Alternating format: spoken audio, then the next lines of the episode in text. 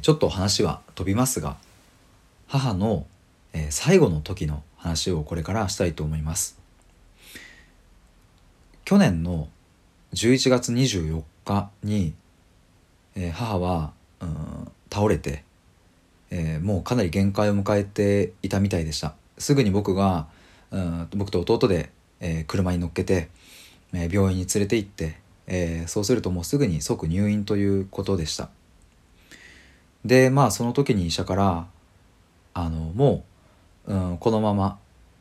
亡くなる可能性も高いということだったり、これから、痛みの、をこう緩和するような治療に入っていくと、そのまま意識がなくなって、心臓が止まるっていうことも十分にあり得るということを、その日に言われました。だからそれからの毎日っていうのは、いつ死んでもおかしくない、急に亡くなってもおかしくないっていう、そんな日々を過ごしていたんですけれども、でもなんとか先生方看護師さんの力添えがあって、一日一日をこう生き延びることができて、そして12月の1日からは緩和ケア病棟という、いわゆるがんの方がですね、最後の時にこう痛みを緩和したりだとか、そういうことを、するような病棟に移っていきました。でそれから亡くなるまでの時間というのが本当に素晴らしいもので、幸せなもので温かいものだなっていうふうに今でも思うんですけれども、そこの話をですね、ちょっとこれからいくつか、させていただきたいなというふうに思うんですが、僕はですね、この最後のこの期間というのは、母が自分の人生で一番自分らしく生きられていた時間なんじゃないかなっていうふうに今思っています。なんでかっていうと、率直に言うと僕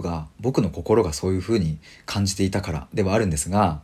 もうちょっと具体的に言えばですね、いろいろそういう母が自分らしく生きているなっていうシーンがたくさんあったからです。ちょっとその前に、それを説明する前にですね、専門というものをお話ししたいなと思うんですけれども、専門というのはですね、こう死の間際になった時や、がんの人とかがですね、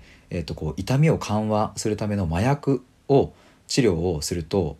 その専門状態に入るっていうことがあるんですけれども、これは簡単に言えば幻覚を見るということなんですね。ただ中にはこうわーっと暴れちゃって、自分の点滴をこう引っこ抜いてしまったりだとか、今まで優しい人格だったのに、それが怒りっぽい人格になって、そのまま亡くなっちゃうっていう方だったりとか、いろいろなものがあるそうなんですが、ただですね、僕の母は、医者たちの間でハッピー専門と呼ばれる状態だったというふうに、言われました。ある日お医者さんがですね、それを僕にこう伝えてくれて、今ヒデさんのお母さんはですね、そういう状態ですよと。だから医者たちもね、ああいう状態で自分は最後迎えたいって言ってるような感じなんですっていうことを伝えられたんですけれども、果たしてどんなことがあったかっていうのをちょっとお話ししていきますね。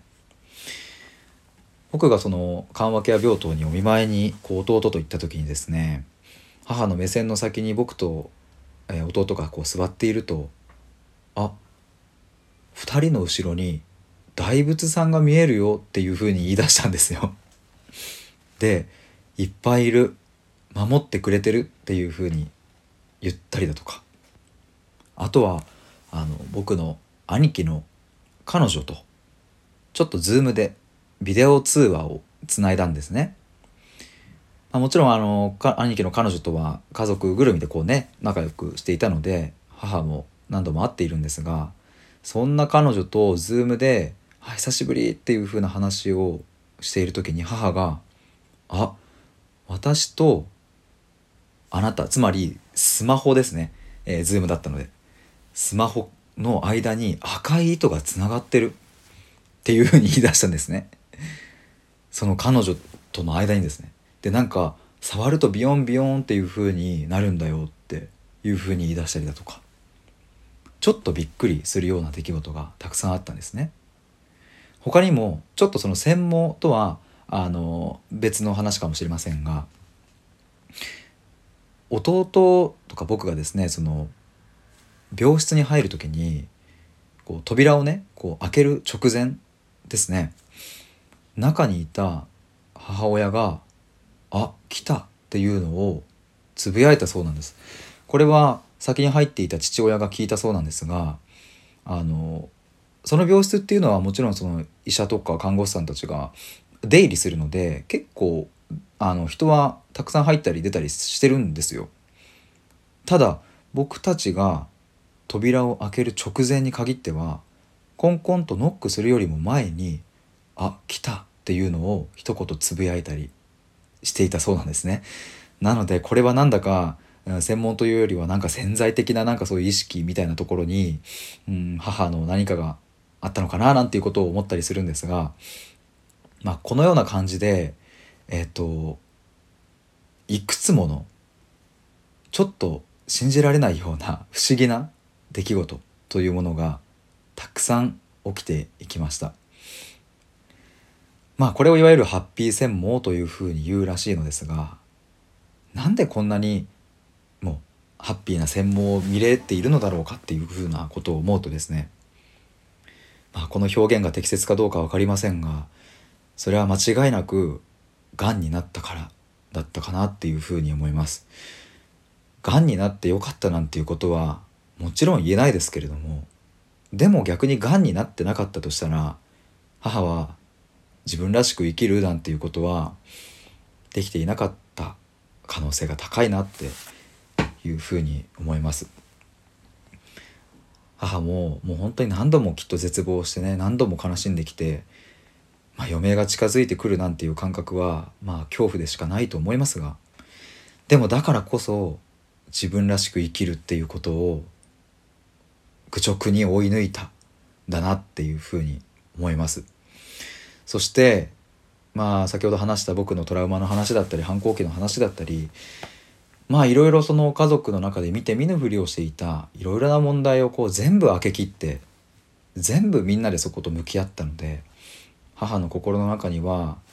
心配なことがなかったのかなっていうふうに思います。今ちょっと思い出したんですが、ちょうど入院をする1週間ぐらい前にですね、僕が母と一緒に車を乗っている時にふと母が「私もう一人で死ねるかも」っていうことを言い出したんですね。なんかみんなが周りにいなくても大丈夫っていうことを話し出して、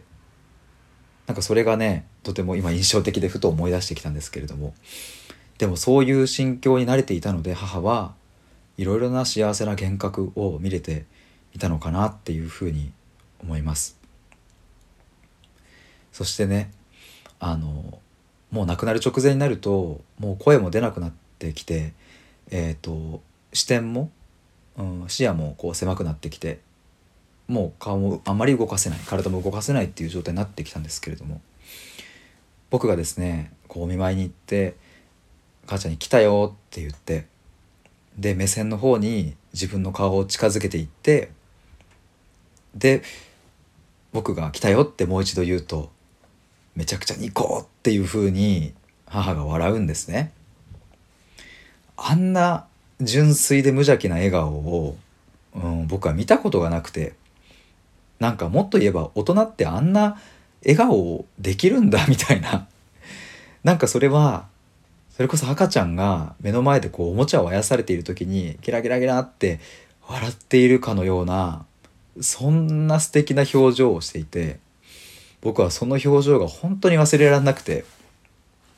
でもっともっともう、死に近づいてきた時っていうのは、僕が顔を近づけただけでは笑わなくなったんですけれども、僕の方からニコって笑うとそれに反応するかのようにニコって満面の笑みで笑うんですね。声も出ないですけれども表情だけがニコっていう風になっていくんですね。なんか僕はあの顔は本当に忘れらんなくて、すごいなっていう風に思ったんですけれども、まあこれこそまさに自分らしく生きるっていうことの本当に最終到達地点なんじゃないかなっていうことを思いました。つまり簡単に言えば赤ちゃんのように自分の心を表現して、赤ちゃんのように喜んだり声をちょっと出してみたりっていうことが自分らしく生きるっていうことなのかなっていうふうに、僕はその母の姿を通して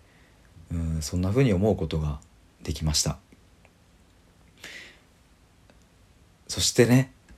最後の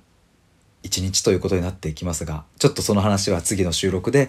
撮りたいと思います。